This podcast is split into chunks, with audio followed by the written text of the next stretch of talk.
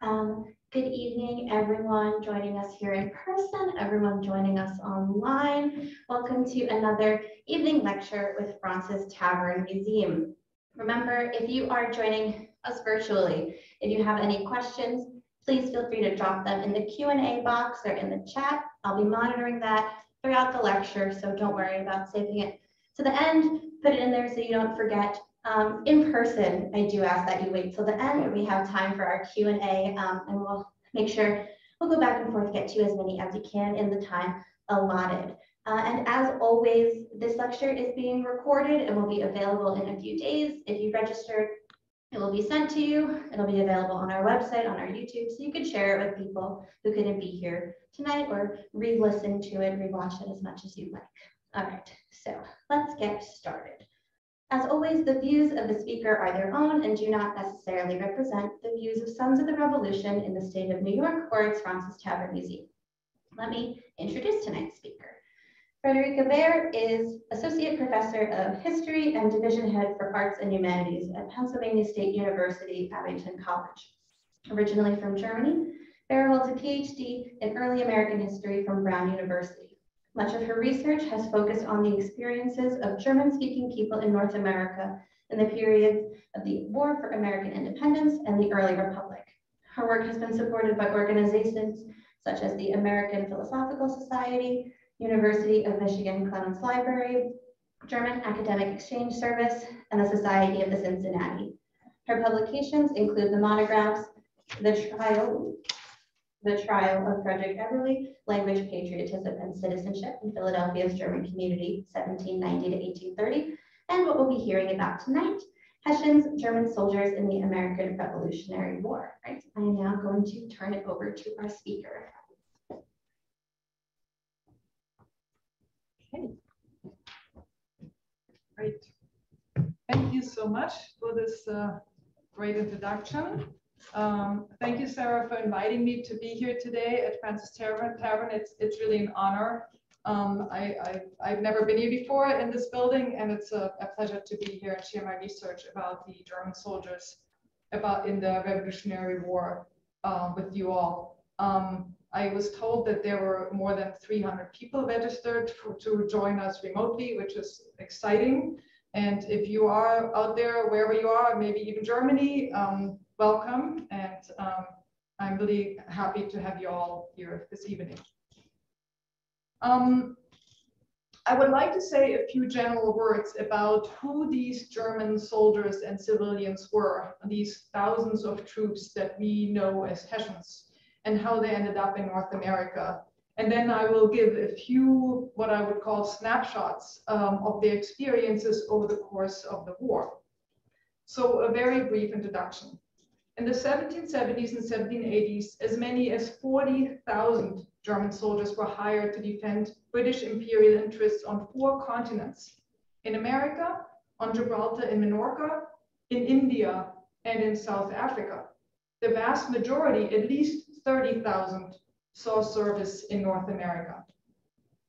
In August 1776, a German periodical known as the Deutsche Chronik or the German Chronicle noted optimistically that, and I quote, soon the English will have to thank the Germans a second time for the conquest of America. The editor was here alluding to William Pitt's famous statement uh, referring to Germany's role in the Seven Years' War about a decade earlier, a war that, as I'm sure many of you know, resulted in France ceding a large portion of its territorial possessions in North America along with several Caribbean islands to England or to Britain. Early that same year, 1776, Britain's Prime Minister, Lord North, had predicted that the hire of the German auxiliaries would bring the war to a speedy resolution without, as he put it, the further effusion of blood. Of course, we know now that neither of these predictions came true. The steady of supply of Germans, in fact, helped keep the war going for another seven years. Before I continue, I would like to emphasize that by 1780-81, in other words, four or five years into the war, one third of the British regular army strength consisted of German auxiliaries. So this was not just a few soldiers, this was a significant proportion of the British Army North America during that war. Let me also emphasize a couple of additional points before I continue. Britain's employment of foreign soldiers was nothing unusual. Britain fought most of its uh, late 17th century and all of its major 18th century battles or wars with the help of foreign auxiliaries. And Britain was not unique in hiring foreign soldiers to fight its wars. France, Prussia, Russia, the United Provinces of the, of the Netherlands, they all employed foreign soldiers at one time or another. in fact, the eight, in the 18th century, the typical European army was a multinational force. Second, the trade in soldiers, as it is sometimes called, was an acceptable form of revenue for many smaller territories, including the six German territories that ultimately essentially rented out their soldiers to Britain. It was a way to earn or to make revenue. In some of these cases, the rulers used the revenue to support lavish lifestyles. And this, this of course, earned them a, a lot of criticism for quote unquote selling their subject, quote, like cattle to have their throats cut, as the King of Prussia put it in a very well-known letter to the French philosopher Voltaire.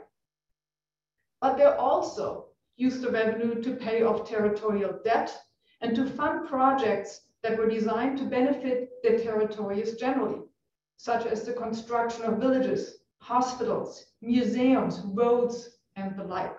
In fact, even the King of Prussia, Frederick the Great, Great had to admit that hiring of troops was a practical way to raise revenue if the territory was facing serious debts, like, for example, the territory of Braunschweig did at the time.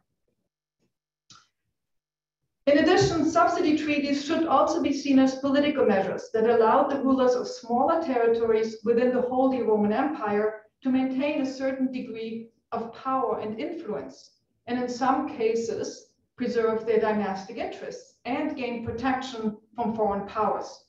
Several of the German rulers that ended up hiring out their subjects to King George III were related to them. The hereditary Prince of Braunschweig, for example, who co-ruled with his father until 1780. Then he took over as sole ruler over the territory of Braunschweig-Wolfenbüttel. He was married to Augusta of Hanover, the oldest sister of King George III, making the king the Duke's brother-in-law. And the Landgraf of Hessen was married to one of George II's granddaughters, Mary. Finally, these soldiers were not mercenaries. They're often referred to as mercenaries. When you Google them, Hessians, you will find references, plenty of references to Hessian mercenaries. And there is no doubt that there were individual soldiers in these corps that meet our definition of mercenary. However, mercenaries are soldiers who fight in a foreign army or war for personal profit. These regiments that we're talking about today and that are referred to as Hessians are better described as auxiliary troops. They were hired out as corps, as regiments, intact, so to speak, with their own commanders. The troops were raised by the German rulers. So how did they end up in the war in America? Well, in the spring of 75, Britain faced a very challenging task, and that is or that was, to raise a substantial army or military force that could be dispatched to America quickly. For various reasons, the king was not able to raise these troops at home in Britain or in other parts of the British Empire, even though, of course, he raised some troops at home in, in another place of the empire. He did what he, again, as I mentioned already, had done many times before. He turned to foreign rulers for support. In fact, he first turned to Russia he hoped to hire 20,000 Russian troops for various reasons. The Tsarina, Catherine, turned him down. He then tried to use what was known as the Scots Brigade, a brigade that had been in Dutch service for several decades. The Netherlands, the, the, the ruler wavered, wasn't sure about it. Ultimately, that didn't work out. By the summer of 1775, several, possibly even according to French uh, intelligence, already in 74, several German rulers had already offered troops to King George. Had written him letters and saying like, you know, if you need troops, we have them. It would be an honor. You know, we're dedicated to your cause if you would consider that. In the fall of 75, the king then is beginning to seriously exploring that possibility. Again, that was not shocking, really. He had done it many times before. Ultimately, six German territories agreed to rent out troops to the king. And I, I highlighted them here on that, on that map um, with the approx the number, the approximate number of the total numbers of soldiers that ended up serving in North America. Um, so the initial contracts or treaties, we call them subsidy treaties that were signed, did not include these numbers. But over the course of the war, of course, there were replacement and reinforcement, so the numbers increased. So the Waldeck, for example, sent one regiment, the so, so-called Third Waldeck Regiment, into, American, into British service. Um, the number was maybe 750, something like that. Ultimately, though, replacements drove that number of men from Waldeck that served in America up to about 12, 12 uh, 25. As you can see on this map, the largest number of men came from Hessen-Kassel, Hessen-Hanau at the time was ruled over by the hereditary prince of Hessen-Kassel. They are two separate territories. But because so many of these soldiers came from there, um, we have referred to these troops collectively as Hessians. And that started already in the 1770s. And I think it was meant uh, and also as a pejorative term, the Hessians. There's certain images attached to the Hessians, who they were, Hessian mercenaries many of these individuals were not actually Hessians. And I think when they, would have never referred to themselves as Hessians.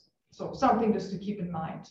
Um, we, use the term, but it, it, it, creates, I think it simplifies what, it, what in fact was a very diverse group of individuals from very different territories throughout um, German-speaking Europe. Germany, of course, I don't think I need to mention it, but maybe I should, just in case. Germany, of course, didn't ex exist at the time. These territories are part of the Holy um, Roman Empire. Here's something for, for all of you who like spreadsheets.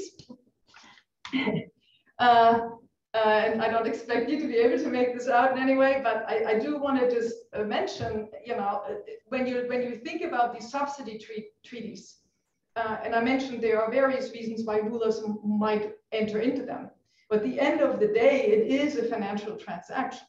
These rulers renting out soldiers or troops, entire regiments, and in return, they get money from Britain.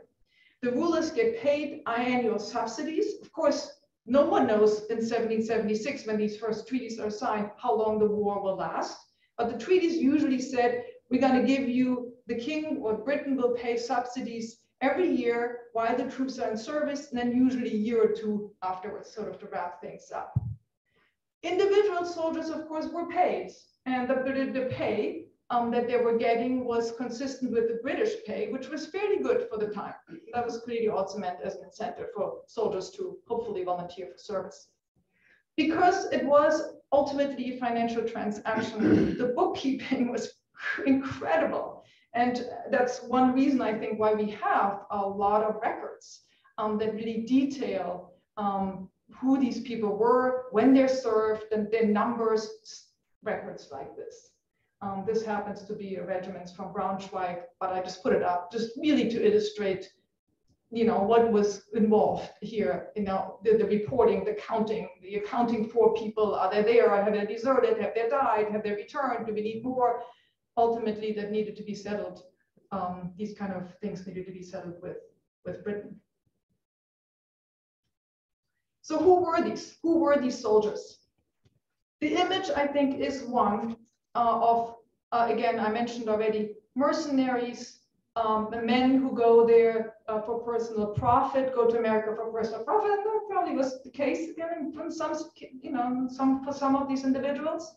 There's also the image out there that they were forced into service. They were made drunk somehow. Trickery played a big role in recruiting the soldiers.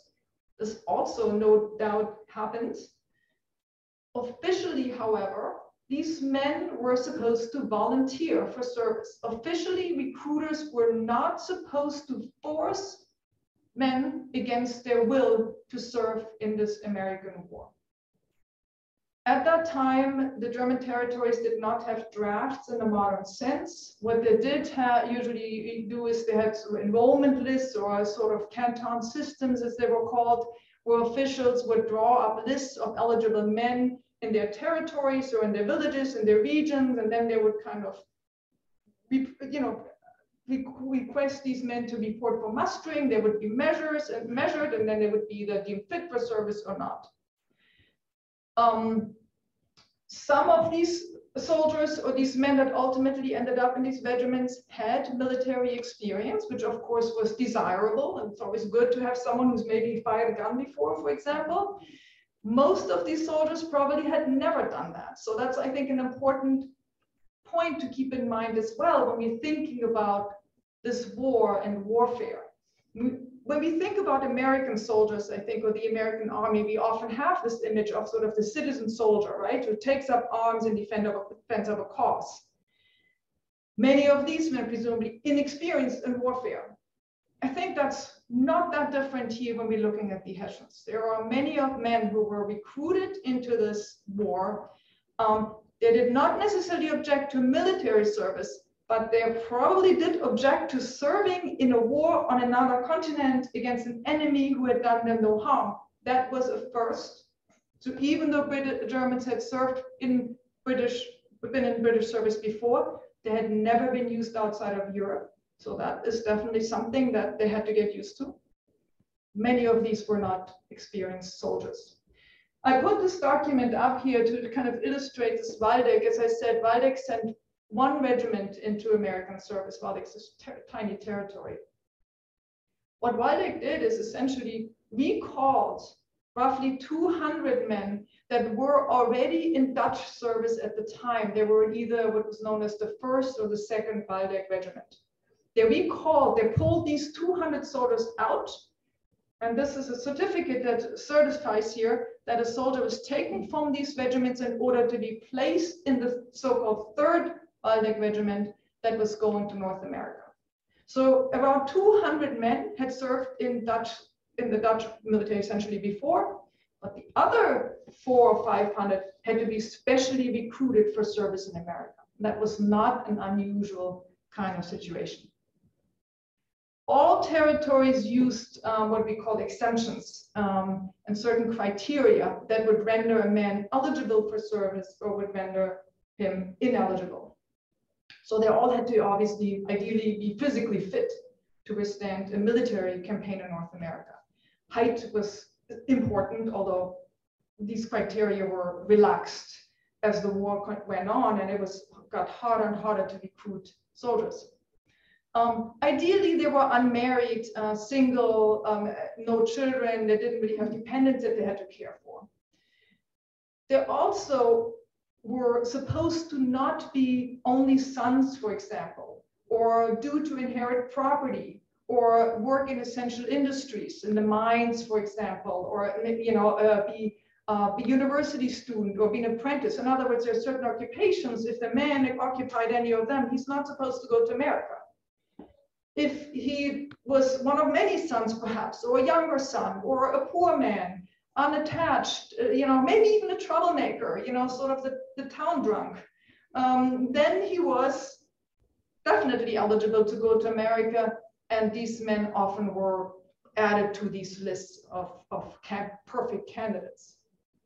We do have in the archives letters from families, uh, wives uh, in particular, or in-laws, who appealed to the authorities and asked to have a, a, a husband or a son-in-law sent to America because he was, for example, drinking too much, or he was a threat to his daughters, or he was a no good, lazy individual who did not contribute anything to the you know, support of, of his family. There are literally appeals from families to, in Hessen, to the Landgraf, and can you please take this man uh, out of my hands? In some cases, local authorities were perfectly happy to do that. They agreed. It's like this man was better off, you know, more, more used to the territory. if we send them to America. Petty thieves, you know, petty criminals often were uh, also targeted for this kind of service. These appeals did not always work. Um, and uh, there's one case, for example, where a woman writes um, a letter to a local authorities and said, my, my husband, um, he is um, no good, uh, free us from this evil man, he writes in her letter. Turns out that this individual is a, was a wig maker. And uh, neighbors in that town wrote when they heard that, you know, his family is trying to get rid of him to the authorities and said, yeah, there might be trouble in this relationship that's between them. And the, the wife is probably, you know, to blame for some of this as well.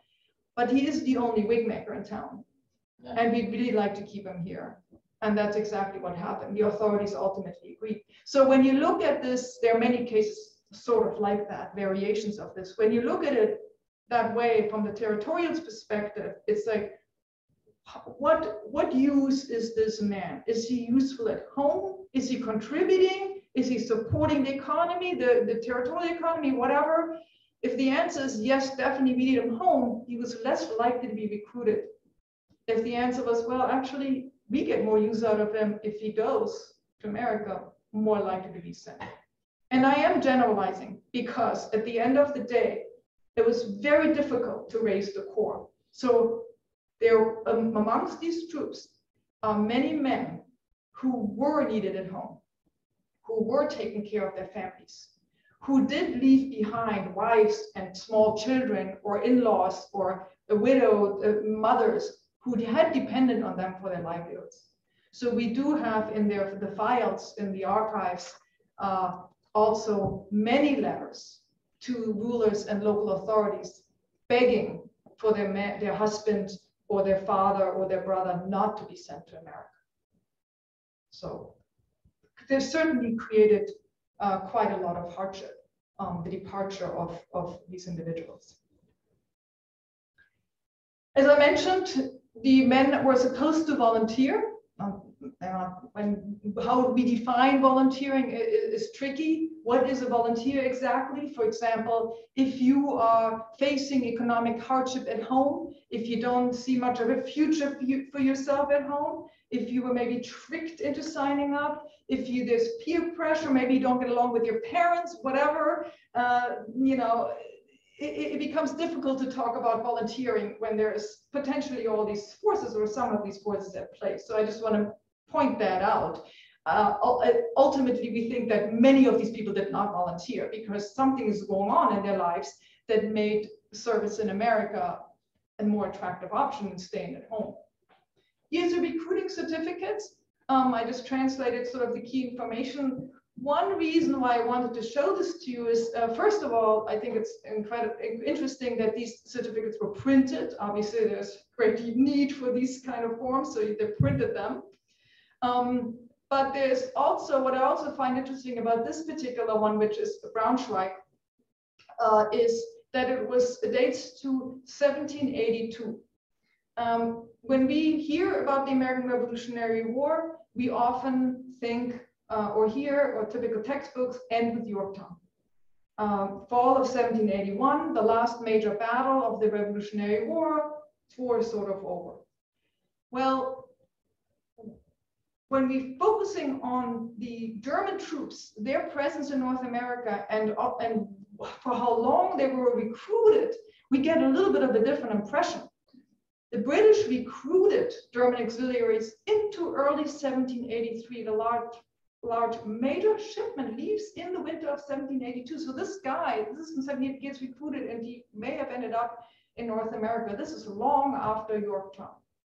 So it makes you wonder sometimes what Britain had in mind here.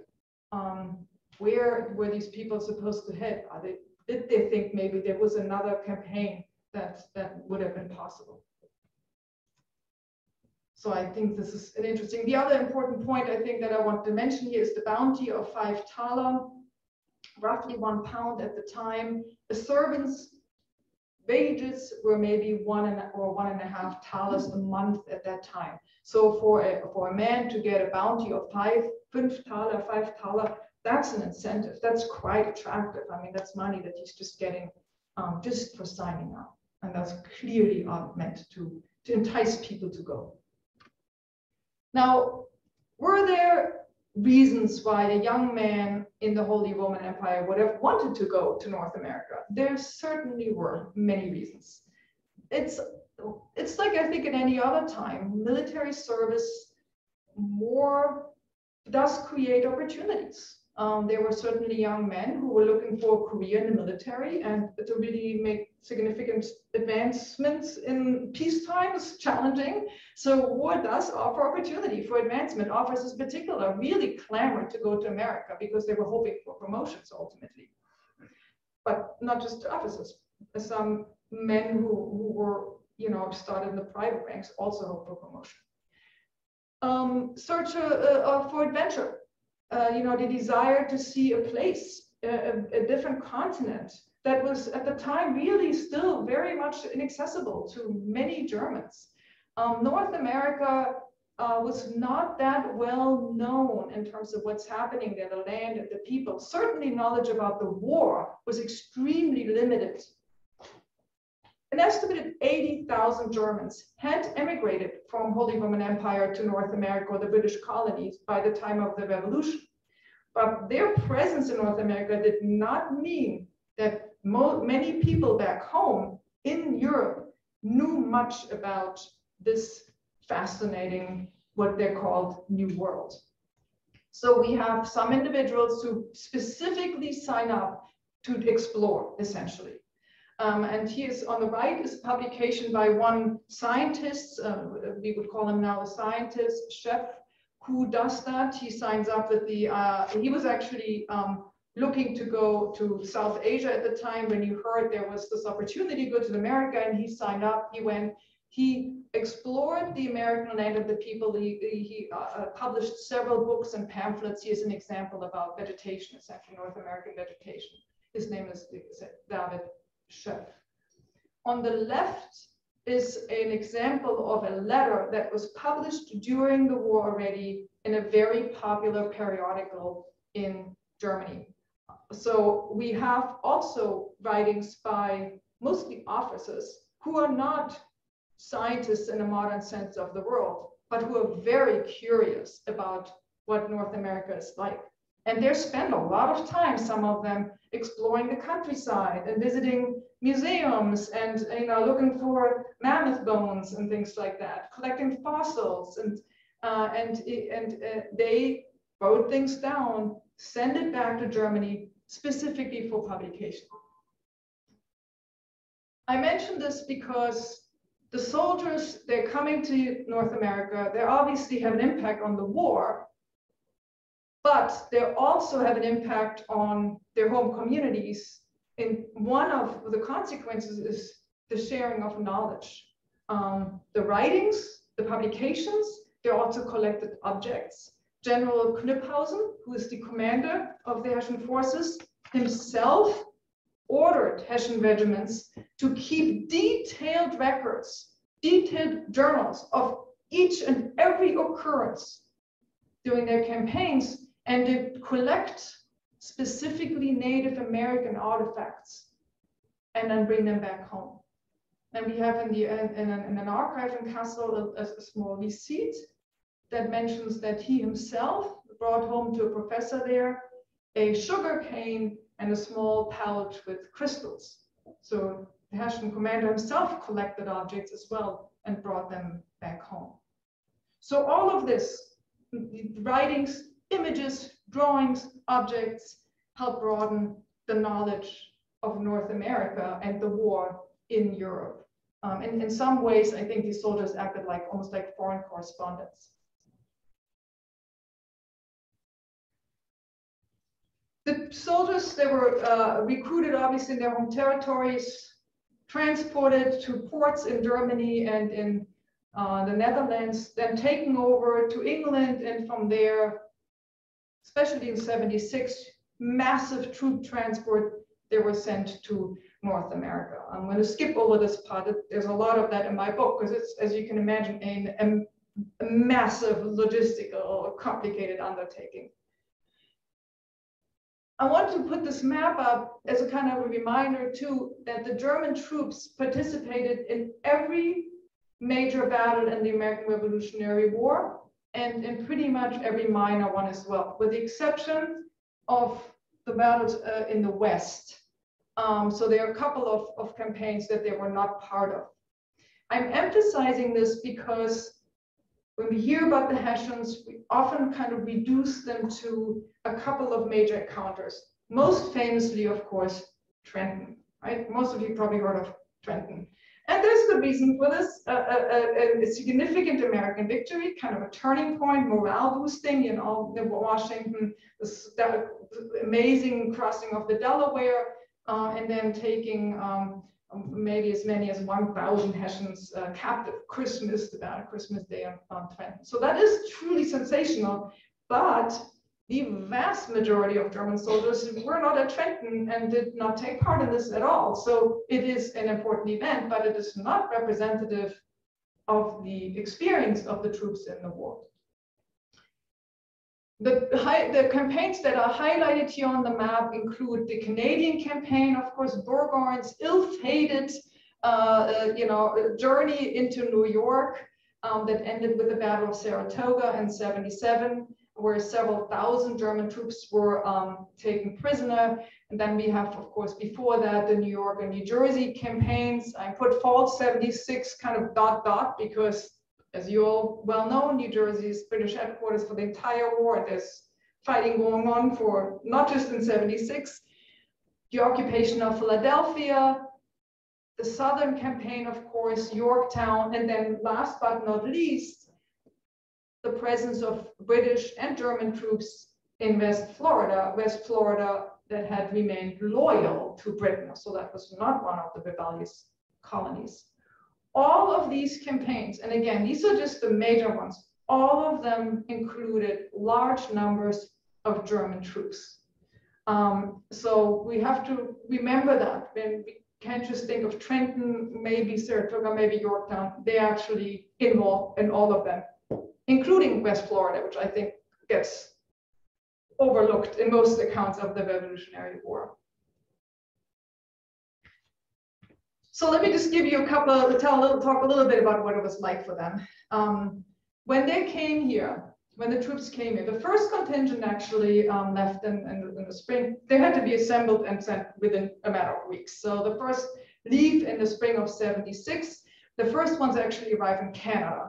Um, but then in the summer, uh, in August and then later in October, two divisions of Hessians arrive in New York. And this is here memorialized in nice engraving by a German artist. And he, um, we know from German records, and we have a, a, lot of German records, that they were very impressed with the city and with the country around it.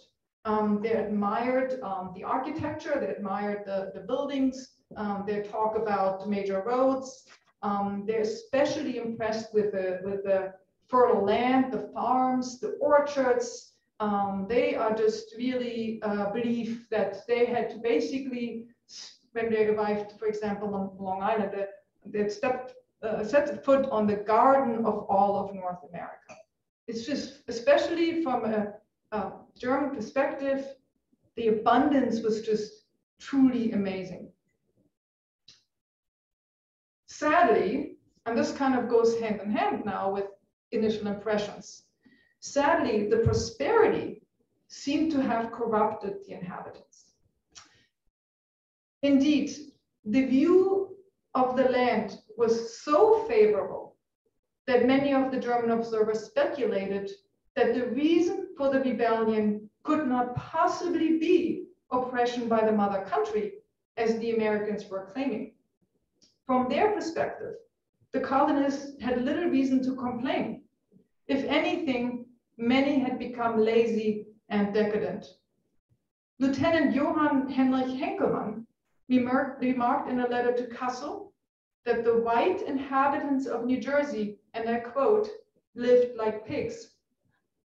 They drank and ate several meals a day, and the women spent their time waiting for their tea and decorating their homes. The evident abundance of goods also encouraged Americans to be extremely wasteful with what the Germans considered to be very valuable resources like firewood, for example. Most Germans could not fathom why such a prosperous people would take up arms against a benevolent king under whose watch they had obviously done so well. The Germans concluded, therefore, that the rebellion must have been the work of a few conspirators of selfish and sinister intentions who were deluding the American people into believing that they were struggling from liberty from oppression. A few evil men, committee men, as one Hessian put it, were conspiring to make themselves masters of the people under the pretense of fighting for freedom. One Hessian chaplain actually mentioned in a letter to Kassel, if there was a people in America that should be struggling for their liberty, it would be Black people. The evident wealth of the New York region contrasted starkly with the desolation that the rebels had brought to their own country. Without the proper British oversight, so it seemed to the Germans, the nation's prosperity was rapidly declining. Now remember, when they arrived in New York, the war had been going on for more than a year. So when they're arriving in some of these regions that they're you know, going to want to see over the fall of 76, they do see a lot of destructions. They were shocked by the extent of destruction, particularly of civilian properties in the New York region. They found villages abandoned, homes plundered, cattle killed, fields burned. Not surprisingly, the population that was hit hardest were people that were or were suspected to be loyal to the crown. The Americans' treatment of the civilian population helped create an image of them as undisciplined and unprincipled. And I think this experience also helps explain, at least in the early phase of the war, why the German troops saw themselves as liberators rather than occupiers. And they were often confused when they arrived in, in, in different regions and cities why the people were not welcoming them accordingly. Confirmation that the Americans were really basically vengeful fanatics came uh, soon after the Germans' arrival in America with the Great Fire um, of New York, as it became known, that was set in September of 1776, so mere weeks after the arrival of the first division. Hessians were convinced that the fire, which destroyed about a quarter or so of the city, that the fire had been set by the Americans. The Hessian officer, Andreas Wiederhold, was shocked, and I quote, that the evil and disobedient rebels were deliberately destroying their blessed land and habitations. Another observer said, the evil sentiments of this nation are indescribable. They were destroying the nicest regions in the entire world. And over the next few years, the view of a fanatical enemy was reinforced over and over again as German troops saw burned and pillaged homes fields and forests in other regions as well, including Maryland, Pennsylvania, the Carolinas, Virginia, and Georgia. And ultimately, these experiences combined with military setbacks also raised doubts in the minds of the German soldiers whether the enemy could in fact be crushed given their stubborn determination to defeat Britain. They were obviously willing to sacrifice everything in defense of their cause and as time went on, there was no indication that this resistance was diminishing. At one point, a Hessian officer said that as long as the Congress can raise 1,000 men, they will not give up. Initially, however, the Germans did not have much respect for the Americans as a worthy enemy.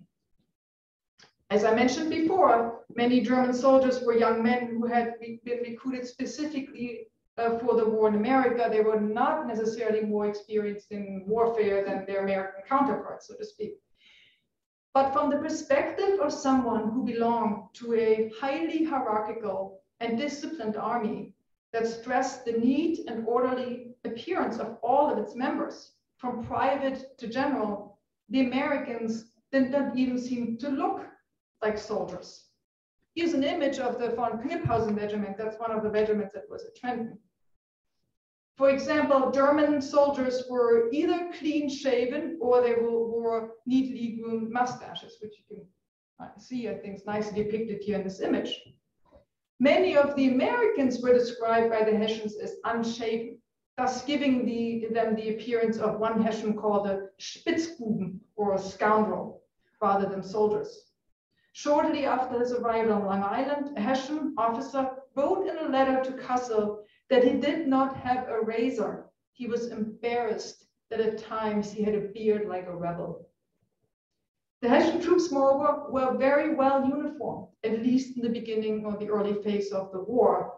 Uh, they were very proudly wore uniforms with with colors that identified them as members as belonging to particular military units. They found that many Americans were dressed in, dressed in rag, in torn rags of different colors or miserable outfits typically worn by poor farmers and they brought their own guns to, to battle instead of carrying some kind of standard issue weapons. For the most part, then they found that American soldiers don't, didn't just look undisciplined, but they also seemed to act undisciplined and lack loyalty. From the German perspective, and this is especially true in the fall of 1776, when we I'm sure you know, things did not really go that well for the Americans. From the Hessian perspective, the typical American soldier was a coward who ran at the first sight of the enemy. Washington's retreats that we now celebrate are strategically really smart, his refusal to meet the British in large-scale battles, Hessians thought, were not based on strategic decisions. Rather, they were due to the spinelessness of his soldiers. Basically, he had no, no choice. They were taking off. Some officers even contemptuously compared the war to a hunt. According to the chaplain Becker, who I already mentioned earlier, the Hessians were charging after, as he put it, the countless bands of gypsies. That's how he described the American troops. And at the Battle of Harlem Heights in the fall of 76, the American colonel, Joseph Reed, was enraged when British and Hessians, quote, sounded their bugles in the most insulting manner as is usual after a fox chase. One exception to this unflattering view of the American military were the riflemen, but even these troops were regarded with some ambivalence. While most Germans feared and respected these I want to call them sharpshooters, the effectiveness as soldiers was limited in part by how long it took them to reload their weapons. They were really just effective if they were surrounded, if they were in surroundings such as woods um, where they could hide behind trees like hunters. And that was criticized by many of these Hessian observers.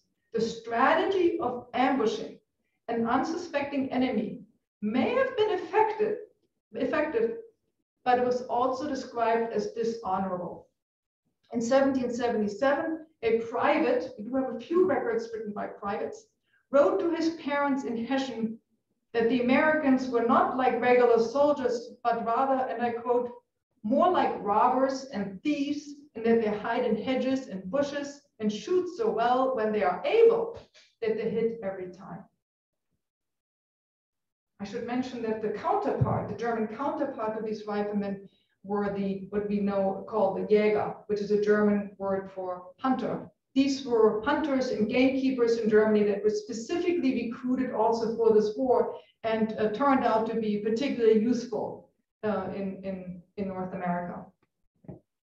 So in general, then, at least in the first couple of campaigns, the Hessians regarded the Americans as an inexperienced, undisciplined, and poorly equipped enemy that they were chasing most of the time. As one officer put it, it was fortunate that they were fighting against a nation that was unfamiliar with real warfare.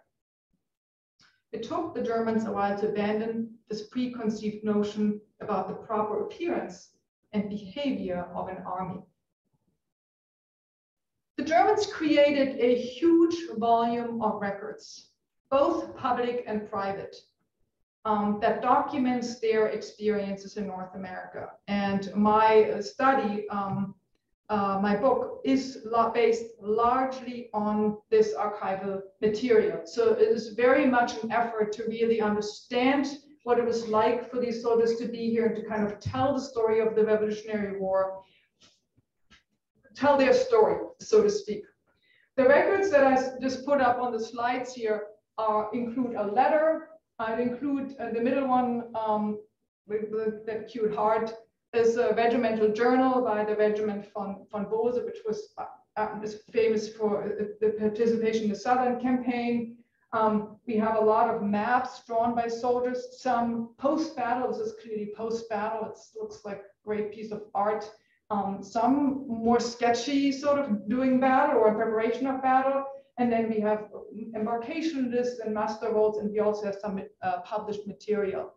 So taken together, this really uh, uh, throws, uh, sheds new light, I think, on the war, not just on what it was like for these soldiers and civilians, but also on the war generally. And I just want to highlight three of these records. Um, to tell you a little bit what I mean by that.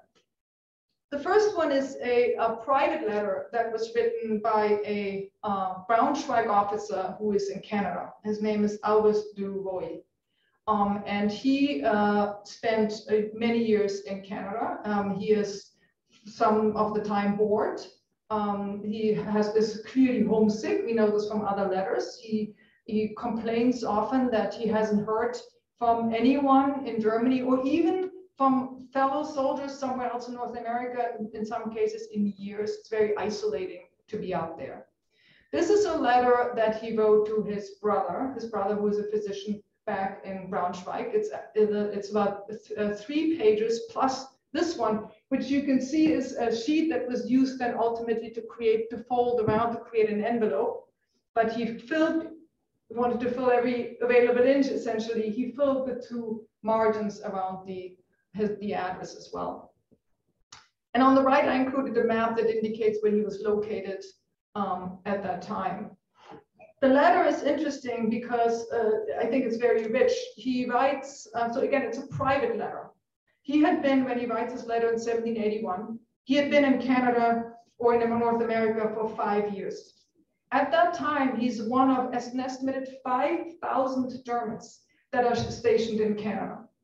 Um, and uh, by when I say Canada, what I, what I really mean is Quebec. And what I really mean is essentially along the St. Lawrence River, mostly between Quebec and, and Montreal. I mean, there, that's really where European settlement was concentrated, and that's where these troops are quartered for most of the time.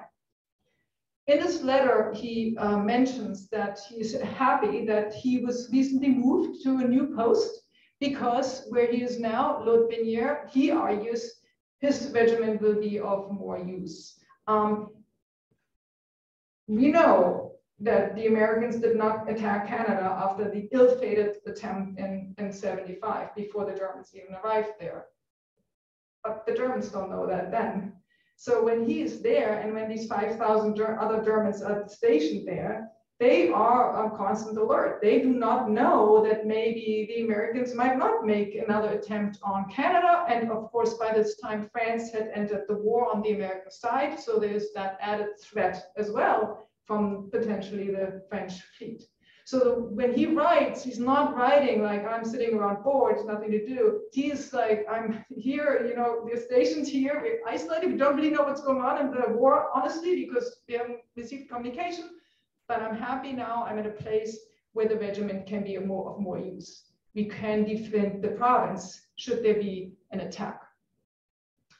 He also talks a little bit about the environment. Um, this is a rugged environment, very unfamiliar to the Germans. It's very mountainous. The water, the, the, the rapids in the rivers, famous, of course. Soldiers had to learn to navigate them in what were called the bateaux, uh, those vessels that they used.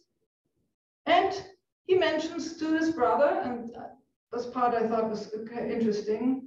He says, every German soldier at this point had learned how to march and do drills wearing snowshoes. And he says, you know, to his brother, picture that for a moment. Picture, imagine that. You're a countryman going out on patrol. Every patrol is accompanied by at least 50 Native Americans. And they're wearing snowshoes. Every one of them is wearing, them is wearing snowshoes. And they're racing with these Native American allies. They're racing in snowshoes. They're racing with the best of them. And he says to his brother in Germany, imagine that for a moment. It's astonishing to him that he, where he is, and that that's what German soldiers are doing. They've learned to do it. Um, he also says that despite the harsh winters, despite the isolation, that he's never been as healthy in his life now that he's gotten used to the climate. And I think a little joke or, you know, teasing his brother, again, the brother physician, he says, I'm also really healthy because I've not had any medical care in a number of years. No medicine to make me sick. So uh, he, he feels he feels pretty good, basically. Um, and he also says, I have no I, I have no idea when the war will be over and when or if we'll ever return to Germany. So it's a very detailed personal letter. Mixed. There's also a lot of uh, asking about how siblings are doing. Um, but it is it is one experience uh, representative, I think, of uh, again a large number of soldiers who were in Canada. And then the other uh, document that I want to share uh, deals with uh, is related to prisoners of war. Um, that prisoner captivity was a common experience for German soldiers. Um, we, we estimate that between five and 6,000 soldiers were uh, became captives, American prisoners, as a result of uh, uh, five or six events alone. And that's of course Trenton, that's in 76, it's Bennington in the fall of 77, Saratoga in 77, Yorktown in 1781, and then this event, the capture of two transports off the coast of New York in September of 1779. These transports carried German troops from New York. They were destined to Canada, to Quebec. Many of these troops had recently been released from captivity. They had actually been taken at Trenton. Shortly after their departure from the port of New York, they sailed into a massive storm. And as a result of the storm, one of the vessels sank taking more than 200 men, women, and children with it. They died. Two of the vessels were so damaged that they essentially just started drifting around until they were ultimately captured by American capers. Um, and so one of the officers that is part of that, his name is Andreas Wiederholt, he kept the diary and on the right are his drawings from the diary, sort of a before and after picture of the vessel that he was on, the Triton. When he says that they were captured and the, all of these troops then re-entered captivity, including Wiederholt, he says in his diary, we were happy to be off these miserable ships and on God's earth, if America was God's earth. So happy to be saved, knew he was lucky, but obviously captured by the Americans. I also highlighted here the, the fact that there are women and children on these vessels. And I should have mentioned this earlier, of course, that these soldiers that, uh, that were sent over from Germany were accompanied by hundreds and hundreds of civilians, hundreds of women and dozens. We don't know exactly, the evidence is often anecdotal, but a large number of children as well. And here's a record that proves essentially that there are um, that there are women and children on these vessels. The last document that I want to share is uh, deals with the campaign in West Florida. So um, between 1778 and 1781, Britain sent transports with troops to the south on multiple occasions, and by the southern rebellious colonies, including Georgia and Carolinas and Virginia. Each of these transports included German troops. In late 1708, Britain also sent reinforcements to West Florida. There were already uh, British uh, troops stationed there, but uh, Britain was worried about uh, a, a, potential French threat. More importantly, worried that potentially Spain might want uh, to try to get West Florida back. And that's worry was well founded. That's exactly what happened. So Britain sent troops back, maybe around 1,300. Half of them were German. That is the Waldeck Regiment. The entire Waldeck Regiment had been on Staten Island in garrison for a couple of years, uh, identified as you, you know, you go to Pensacola to help defend West Florida from foreign threats. The story of this regiment is, it's just tragic. I mean, there's no other way to put it. The regiment arrives in West Florida. Uh, so they're sailing down there, four weeks stopover on Jamaica, which is also described in, in a couple of diaries. They arrive in Pensacola, complaining from the very beginning. It is hot. Um, there is um, uh, uh, all this critters, vermin around.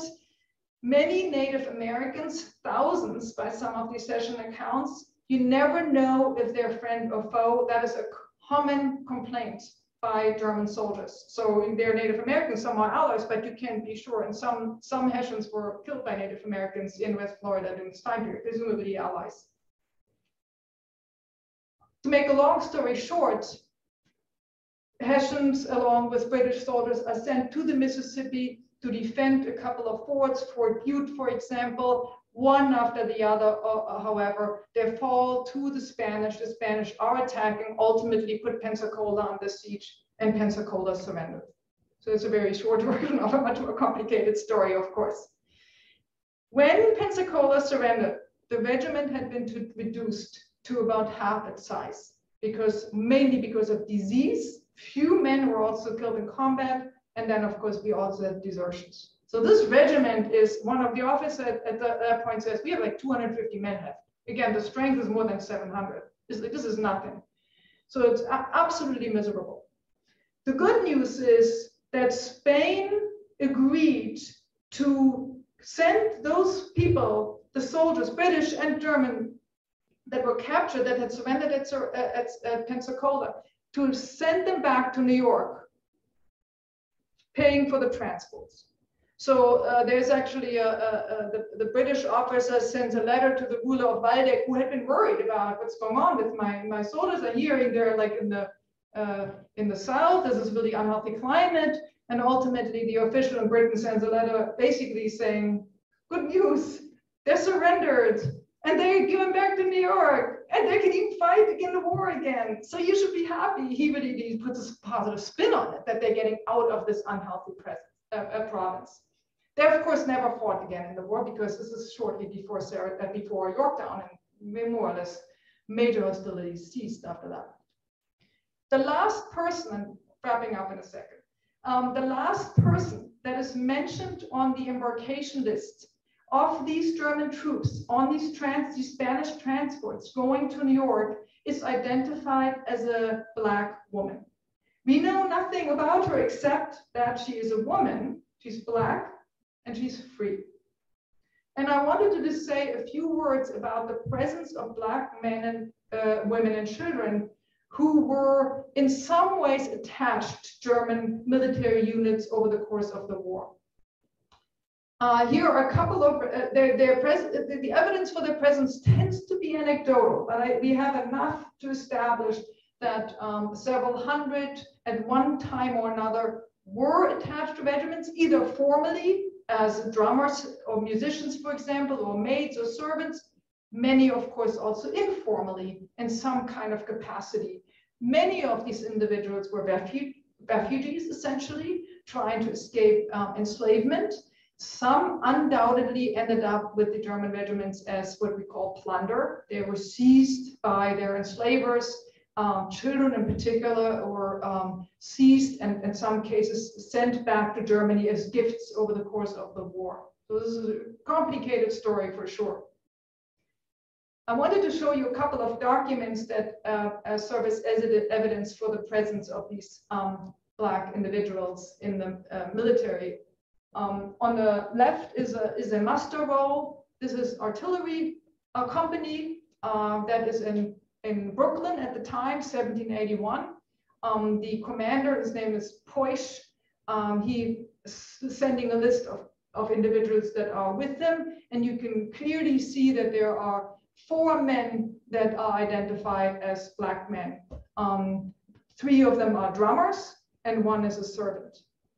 These regiments, and, and Pausch himself actually wrote a letter at some point home to his ruler saying that um, would, you know, would like to recruit black men, particularly as musicians, wholly consistent with European ideas of black individuals as exotic and prestigious.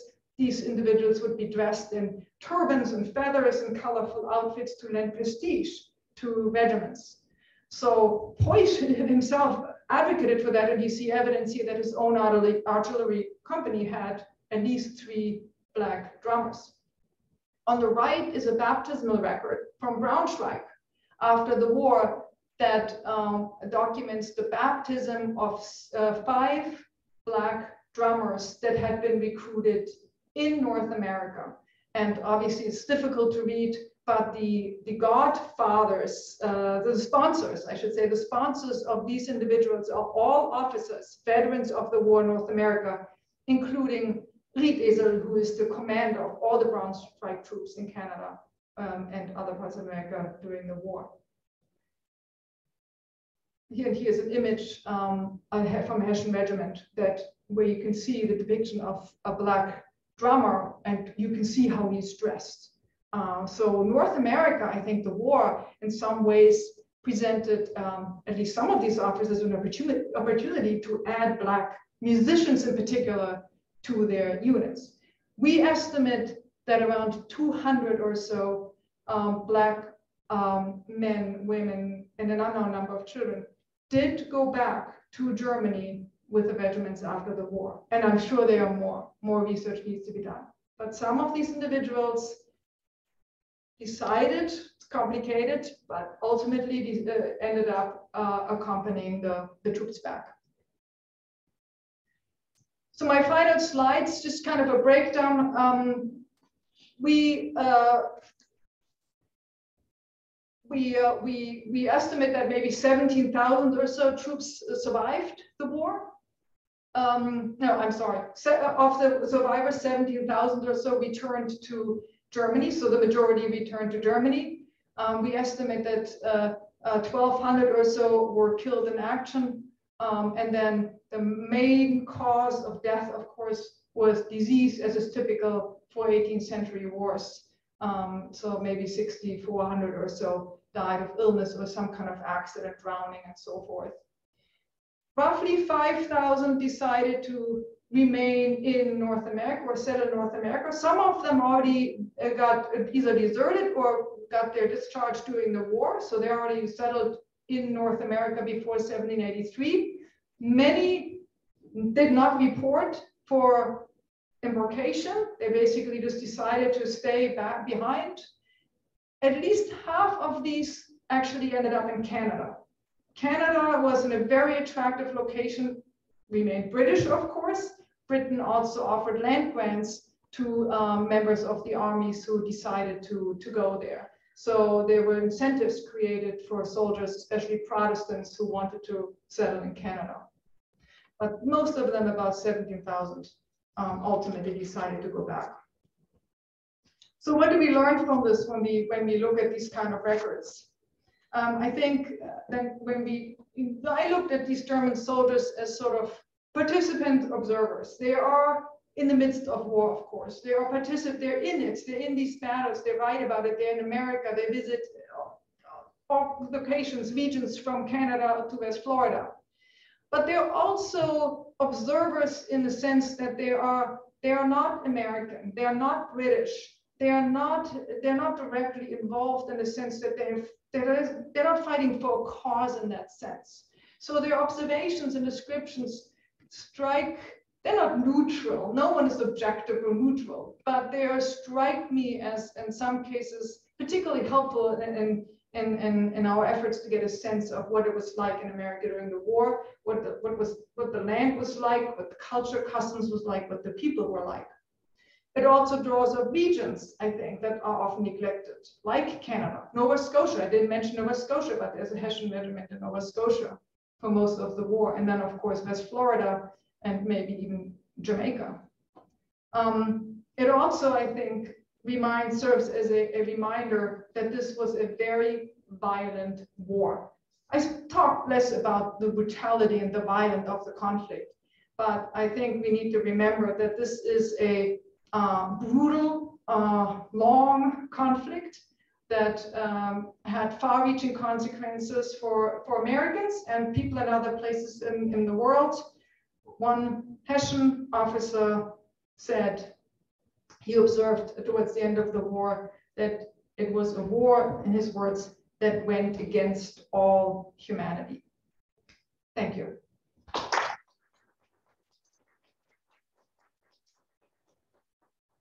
Thank you, Dr. Baer, for that engaging, informative discussion.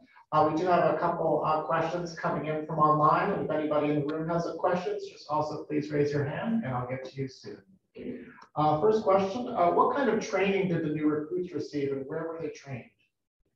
Yeah, that's a great question. So they, as I, I said, especially for the first round of, of uh, you know, raising the troops when the sub subsidy treaties were signed, there was very little time to get them outfitted and basically on this transport into America.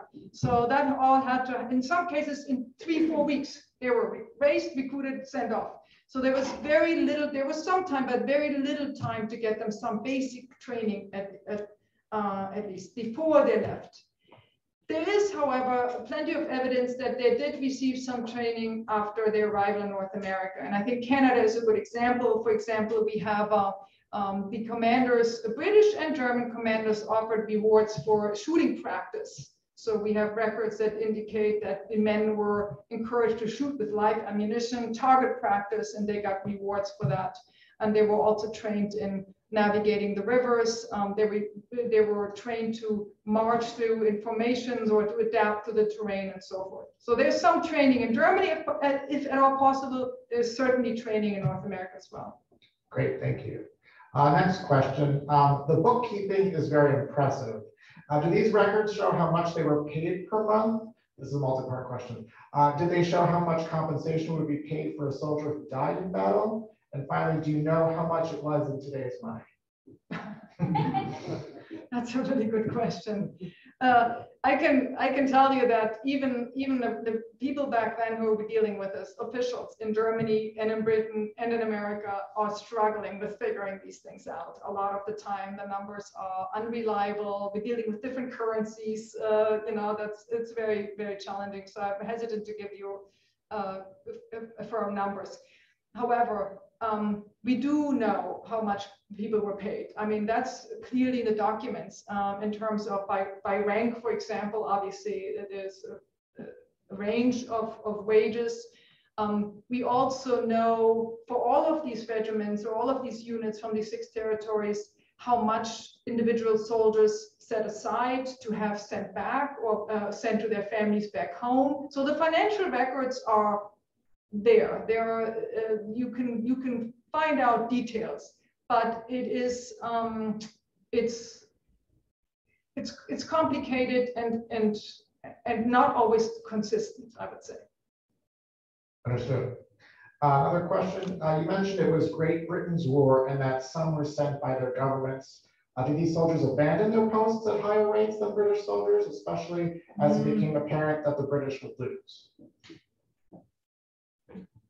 I'm not sure about comparing to British soldiers. Um, I, uh, I think it's been established that the rate of desertion was not unusually high. It was not higher than it would have been in any other war during this time period. What you can see uh, when you look at desertion from, uh, you can, I think you can see patterns. Uh, when things, when the army is well equipped and things are going well, the desertion rates will be relatively low. They will not be at zero, but they will be relatively low. But then you look at times when there is a, uh, uh, when things are not going well, um, around or after defeats, um, desertion rates tend to go up. And they also, in this case here, go up uh, for soldiers that had lingered in captivity for extended periods of time. And that had, I think, in some cases, either gotten used to their surroundings, they had made contact with locals, sometimes married local American women that were near their places of internment, and in some cases had given up um, that they would ever be exchanged or sent out on parole. So there's definitely, you can definitely see patterns um, for desertion. Great, thank you so much. Uh, one question from the audience here. Um, Oh, thank you. Um, the Hessians had um, a reputation, rightly or wrongly, among Americans as um, killing uh, Americans it- rather than uh, capturing them. How accurate is this uh, this reputation? Yeah, that's a, a great question. Yeah, the, the reputation and, and the- that precedes them almost before they even set foot on American soil. You get um, a lot of I would call propaganda by um, American um, patriots, as we call them, about you know really painting the Hessians as these incredibly violent, brutal invaders. You know, come to pillage our homes and rape our women and you know murder innocent civilians. That image emerges already in the spring of 76, as soon as the Americans know Hessians are coming. And they're using this to build up resistance, to first of all encourage support for independence, because independence hadn't been declared yet, but also to mobilize men in particular, then over the summer and fall of 76, to take up arms to defend their homes against these defenders. So it's sometimes difficult to um, determine from all the information that's out there whether it is describing real experiences, facts, or whether this is embellished or exaggerated and really didn't exactly happen that way. I would say that um, the Hessian plunder, yes, absolutely. Um, that they co com commit atrocities and crimes towards civilian population, uh, absolutely. Um, did they sometimes deny soldiers' quarter, as it's called? I think that happened as well. Um, and I'm not defending it, but I would say it also happened on the on from the other side as well. If you ask a German soldier, a German soldier, it's very there's a famous letter after the Battle of Brooklyn that was published in newspaper that basically says the Germans are not giving quarter, meaning they kill the vanquished enemy. And the Hessians say like, well, if that that happened, that's because we were told they'll kill us. So we have in a bat we have no choice. So that's sort of the rhetoric that you get. There, there's a lot of violence and atrocity, and, and some of it was certainly per perpetrated by by the German troops, no doubt about it. But there's also a lot of propaganda out there. I hope that. Yes. Yeah. All right, we'll take our, this will be our last question. Hi there. Um, King George III obviously was part of the Hanoverian uh, dynasty, Yes. and I think he was still an elector of Hanover Yes. at the time. So I'm just curious in terms of the troops from the various regions in Germany, there doesn't seem to be any from Hanover. Well, that's a good question. there, there are Hanoverian, Hanoverians that uh, support the war, but indirectly. And so therefore, they're not generally considered to be uh, Hessians in that sense. Um, there are several thousand Hanoverians that are sent to the Mediterranean, where they are relieving British soldiers that are then sent to North America. So they're certainly participating. And you're absolutely right. And he does that because he's the elector of Hanover and he's using his subjects in this war. Absolutely. All right, that was our last question. Thank you. Thank you. Here for our speakers. Thank you to um, our wonderful speaker. That was really interesting about a topic I think we don't often hear too much about. And thank you for all of you for joining us in person and on Zoom, for your time supporting the museum, for asking your questions. If you enjoyed tonight's lecture and would like to stay up to date with all of our programs, you can join our mailing list by going to frauncestavernmuseum.org. There you will also find our social media accounts as well as the calendar of upcoming programs. Our next lecture, a bit of a break, until Thursday, May 18th. Uh, but at the end of this month, we do have our book award dinner. You can check out that information on our website. Thank you to those of you who have donated to the museum. Your generous support helps us fulfill our mission and share the history of the American Revolutionary Era with the public. If you would like to make a donation, you may also do that on our website. So thank you again for joining us at Fraunces Tavern Museum, and we hope to see you again soon.